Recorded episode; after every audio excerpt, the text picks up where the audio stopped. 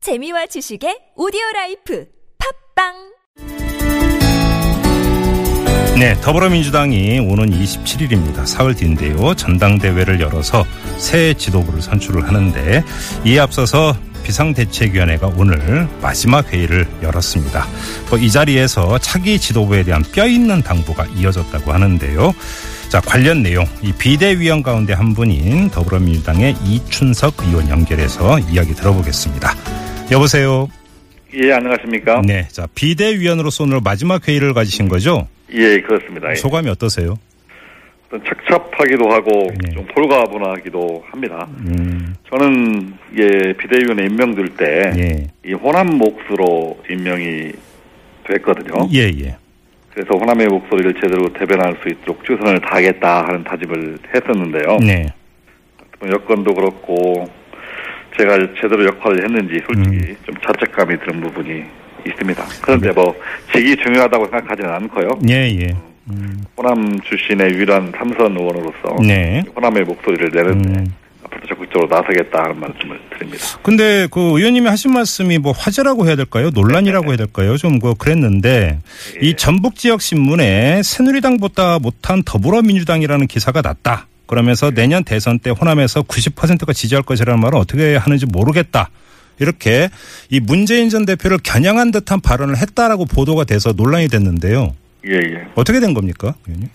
지금 방금 말씀하신 그런 취지로 제가 음. 이야기를 하고 한 건 맞거든요. 예. 근데 저는 이제 보도를 보고 좀 깜짝 놀랐어요. 좀 황당하다는 생각이 들기도 하고요. 어, 그럼 보도 내용이 사실과 다르다라는 예, 말씀이십니까? 전혀 객관적 사실과 다른 내용이고요. 제가 문재인 대표를 겨냥해서 그런 이야기를 드린 건 아니고요. 문재인 대표의 문자도 그런 의미가 없습니다. 예. 이번에 우리 당대표 후보들께서 전북에 오셨는데 네. 전부 호남의 연구를 주장하면서 지지를 부탁을 하셨어요. 네. 근데 그 누구도 우리 전라북도 현안에 대해서는 한마디 언급을 안 하셨어요, 사실은. 네. 새만금에, 새, 새만금에 새자도 안 나오니까 음. 그 전에 새누리당의 전당대회 때는 뭐 새만금을 개발하겠다, 신공항 개발하겠다 이런 구호들이 많이 나왔는데 네. 그 전북 신문들이 보기에 야 새누리당보다 더 못한 더불어민주당이다 하는 기사를 실렸어요. 예. 그래서 이렇게 해서 음. 어, 항상 호남이 절대적 지지 90% 정량이 받는 것이 가능하겠느냐. 예. 차기 지도부는 이러한 호남의 목소리에 더 음. 귀를 기울였으면 좋겠다. 예. 하는 내용을 발언을 했는데 이게 차기 지도부에 대한 당부 또 호남의 민심을 직접적으로 전달한다고 전달했는데 이게 문재인 대표를 겨냥해서 했다 이렇게 야, 보도가 돼서 네. 그러니까 의원님 말씀은 이 이제 기사를 인용하면서 하고자 했던 그 이 메시지의 전달 대상은 이 차기 지도부 경선을 벌이고 있는 차기 지도부였는데 예. 언론은 오히려 문재인 전 대표를 겨냥한 발언으로 해석을 해서 보도를 했다 이런 말씀이시네요. 예 그런 취지입니다. 예. 네. 항의 많이 받으셨어요?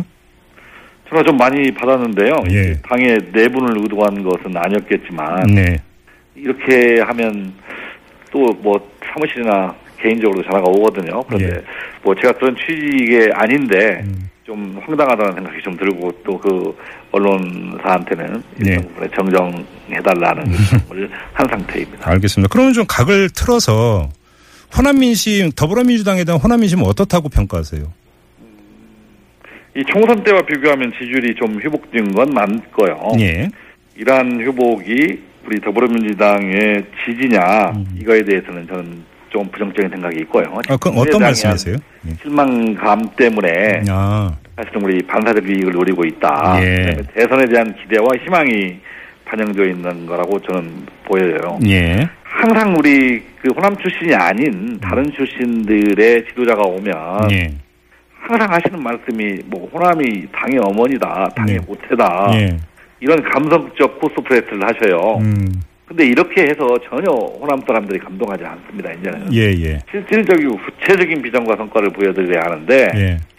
예전에 우리의 영토였기 때문에 음. 항상 우리를 지지했기 때문에 뭔가 좀 입서비스를 하면 나중에는 찍어주겠지라고 생각하는 것은 예. 저는 잘못됐다고 생각을 하고요. 예. 이미 총선에서 이런 부분에 심판을 받았기 때문에 음. 저는 다음 대선에도 우리 호남 발전을 위해서 구체적이고 확실한 음. 비전과 성과를 보여주지 못하면 네. 뭐 그, 렇게 하면 새누리당 찍겠어? 우리 찍어주겠지? 이게 음. 예. 발표받을 수 있다 하는 생각도 같습니다. 자, 그러면 이 점은 어떻게 보세요? 자, 문재인 전 대표가 어제 어떤 말을 했냐면 호남에서는 예전처럼 90% 전후의 압도적인 지지를 기대하기는 어렵지만 안정적인 득표가 가능하다. 이런 말을 했는데요. 그럼 이것도 지금 현실과는 상당히 거리가 있는 발언이다. 이렇게 평가하세요? 물론 이제 야당의 후보가 정해지면 뭐 새누리당에 대한 거부가당이 있기 때문에 예. 뭐 새누리당은 못하야 야당의 후보가 득표를 많이 하겠죠. 네. 그런데 이게 90% 전후의 압도적인 지지도 받을기 어려울 뿐만 아니라 예. 저는 그렇게 인식하는 거에 대해서 네. 좀 다른 생각을 가지고 있거든요. 네. 사실은. 그게 꾸준한 노력과 비전과 그걸 보여주면서 호남민이 많이 변해야 하는데 예. 이게 잡힌 물고기처럼 음, 당연히 지지해줄 것이다라는 인식을 갖기 때문에 사실은 예. 이 호남에 대한 배려가 더 부족한 거 아닌가 음흠. 하는 생각을 합니다. 그래서 우리 문재인 어, 대표님을 내가 지칭해서 말씀드리는 게 아니라 항상 예. 이 저희 민주당의 호남 출신이 아닌 예. 다른 지지자들께서 그렇게 편하게 말씀을 하시는데 음, 이게 편하게 말씀하셔서는 사실 호남민들이 마음을 상당 부분 접었기 때문에 예. 음. 이, 마, 이 마음을 되돌리기 위해서는 그 이상의 더 노력이 좀 필요하다라고 생각을 합니다. 자, 그러면 예를 들어서 이정현 대표 체제의 새누리당이 호남에서의 지지율을 확장해 갈 가능성도 있다고 보시는 겁니까? 저는 그 확장력, 그 이정인 대표의 진정성이 예. 음. 어디까지냐 이런 부분들에 대해서는 의심을 가지고 있습니다. 그런데 예. 이제 호남은 저희 더불어민주당, 국민의당, 새누리당의 어느 당의 영토도 아닙니다. 사실은 예. 이전에는 어느 당이 더 많은 노력과 한야에 따라 정해져 있는 것이지 예. 저는 새누리당이 정말 호남을 위해서 진정성 있게 잘한다고 하면 네네. 충분히 새누리당도 상당 부분의 지지를 받을 수 있을 것이다 이렇게 보- 봅니다. 자, 그러면 이제 차기 지도부가 이제 사흘 뒤면 이제 선출이 되지 않습니까? 그러면 자, 호남 민심을 되돌리기 위한 차기 지도부가 호남 민심을 향해서 해야 되는 첫 번째 일은 뭐라고 보세요? 항상 아까 제가 말씀드렸는데 감성 코스프레스, 코프레스, 코스프레스에 의존하면 안 된다. 네. 이제는 호남에서도 국회의원 28명 중에서 더불어민주당이 3명에 불과합니다. 네. 스피커가 결대적으로 없어요. 사실은. 여기서. 네. 우리 더불어민주당을 대변할 수 있는 분들이 아니기 때문에 음, 예. 지도부가 사실은 더 많이 호남을 찾아가고 호남을 더 배려하고 그 비전과 확실한 호남민들이 왜 그렇게 느- 소외감을 느끼고 있는가에 대한 확실한 답을 주어야지 예.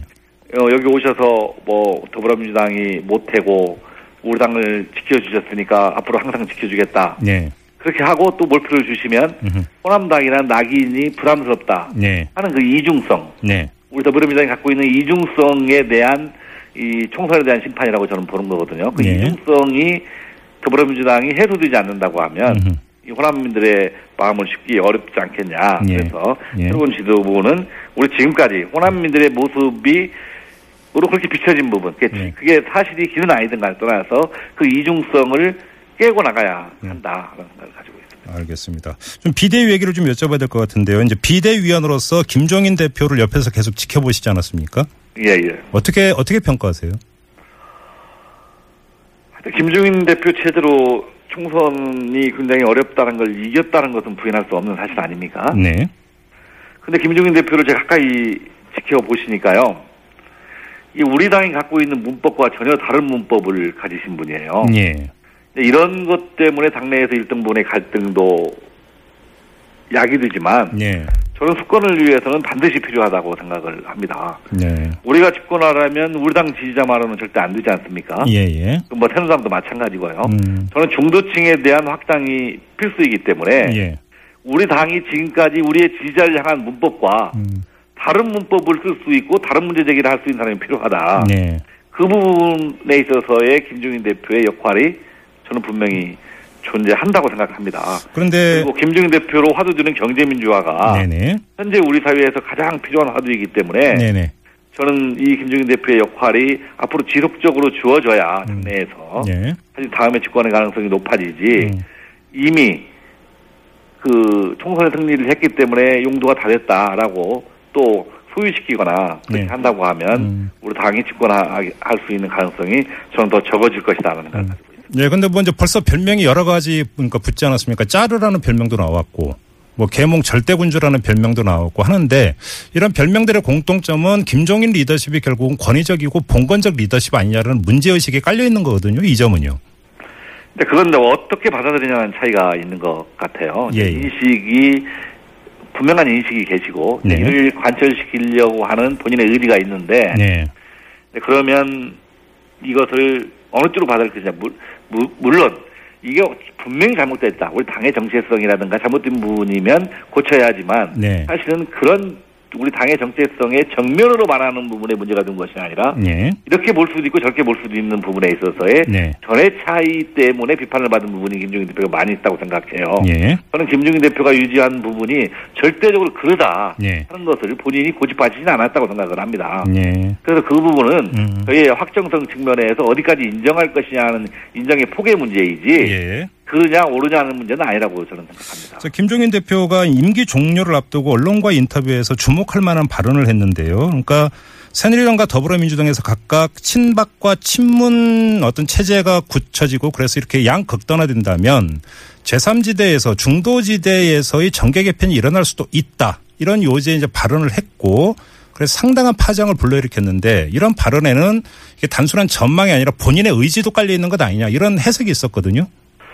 저는 일정 부분의 국민들이 생각하시는 부분이 저는 있다고 생각합니다. 아마 그 부분을 김종인 대표님께서 말씀하셨다고 생각하고요. 우리 예. 김종인 대표님이 당 대표를 하셨고 네. 지금 현역 국회의원으로 남아 있기 때문에 예. 일종의 삼지대의 가능성 뭐 그게 완전히 배제할 수는 없지만 네. 현실적으로 그게 가능할 것이냐 음. 하는 부분이고 그러한 목소리를 통해서 우리 당이 더 유연해지고 네. 그렇게 하는 것을 본인이 원하시고 네. 그런 방향으로 갔으면 좋겠다는 바람을 말씀하셨다고 생각을 하고요. 예. 그 자체를 그렇게 본인이 꼭 하겠다라고 음. 뭐 의지를 표현하거나 뭐 그렇게라고 그러면 생각하지 않습니다. 김종인 대표가 직접 깃발을 들은 일은 별로 없을 것이다 이렇게 전망하시는 거네요.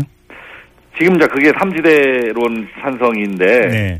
현실적으로 그 가능성 여부에서는 저는 무리가 있다고 생각을 음. 아, 무리가 합니다. 예. 근데 일각의 분석은 김종인 대표가 결국은 개헌을 매개로 해서 제3지대 중심의 정계 개편을 주도하지 않겠느냐라는 전망을 내세웠고요. 그런데 관련해서 김종인 대표가 개헌 얘기를 했습니다. 구체적으로는 내년 12월 선출되는 대통령이 자신의 임기를 20대 국회의원 4년 임기에 맞춰서 2020년 5월까지로 단축하고 개헌을 추진하면 된다. 이런 구체적인 방안까지 제시를 했는데 이건 그럼 어떻게 받아들여야 되는 걸까요? 저는 저도 정치 경력이 굉장히 짧은데요. 네. 뭐이 개헌의 문제는 국가의 전반적인 앞으로의 미래 가능성 때문이라도 반드시 필요하다고 생각을 합니다. 저- 예. 저는 그래서 차기 대통령께서 후보들께서 개헌의 문제를 뭐 현 20대 현 박근혜 정부에서 불가능하다고 하면 반드시 해야 하는 거고 네. 그 개헌의 필요성에 대해서 강하게 언급을 하셨다고 생각을 하고요. 예. 또 사실은 대통령 임기를 1년을 줄여서라도 사실은 네. 우리들 양보해서라도 개헌의 문제가 반드시 달성해야 할 과제다라는 네. 부분에 대한 강한 의지를 표현했고 네. 저도 그런 부분에 일정 부분 동의를 합니다. 그런데 이게 제 3지대의 창 창당이나 이 만들어 만들어서 가능할 것이냐 하는 부분이 있고 네. 현재 사실 새누리당과 저희 당과 국민의당이 있기 때문에 네. 누가 대선 후보로 결정되든 저는 후보군의 유연을 확장하고 대등한 경쟁을 벌일 수 있는 환경을 만드는 것이 더 중요하지. 예. 지금 당장 그런 가능성이 더 그런 노력도 하지 않은 상태에 네. 삼지대론을 주장하는 것은 음. 좀 빠른 감이 있다라는 생각을 합니다. 좀 마지막으로 이제 제3지대론이 나오면서 새삼스럽게 또 주목받고 있는 사람이 손학규 전 고문입니다. 그 이제 조만간 이제 서울로 올라오지 않느냐 이게 일반적인 전망인 것 같은데 손학규 전 고문이 더불어민주당으로 돌아올 거라고 확신하세요? 그 부분은 뭐 제가 판단할 수 있는 문제는 아니고요. 사실은 네. 어, 그건 우리 당이 어떠한 스탠스를 취하고 어떠한 경선 룰을 만들어가면서 네. 유부 인사까지도 포함해서 네. 어, 후보군의 위원을 확장할 수 있는 가능성이 있는 정당으로 바뀔 것이냐 예, 예. 아니면 누가 보든 지금의 절대적 우위를 가지고 있는 분이 당연히 두겠다 하는 음. 그 경쟁이 배제된 정당으로 남느냐 예. 이러한 부분들이 더 선행되고 음. 어, 그러한 부분들을 가지고 아마 네. 손학규 대표도 판단하지 않을까 음. 생각합니다. 지금, 아, 지금 말씀드린 건 더불어민주당의 지금 나중에 갈등 요인이 대선 경선 룰이 될 수 있다 이런 말씀이 지금 함축돼 있네요. 저는 일정 부분에 네. 이 대단한 경쟁을 벌일 수 있는 환경과 네. 룰 이것들을 마련하고 네. 그 이부적인 수혈이 가능하지 네. 그게 전혀 불가능하면서 이야기로 들어오십시오 들어오십시오 하면 음. 들을 사람 없지 않겠습니까? 알겠습니다. 자, 말씀 여기까지 들을게요. 고맙습니다, 의원님. 예, 수고하십시오. 네. 지금까지 더불어민주당의 이춘석 의원이었습니다.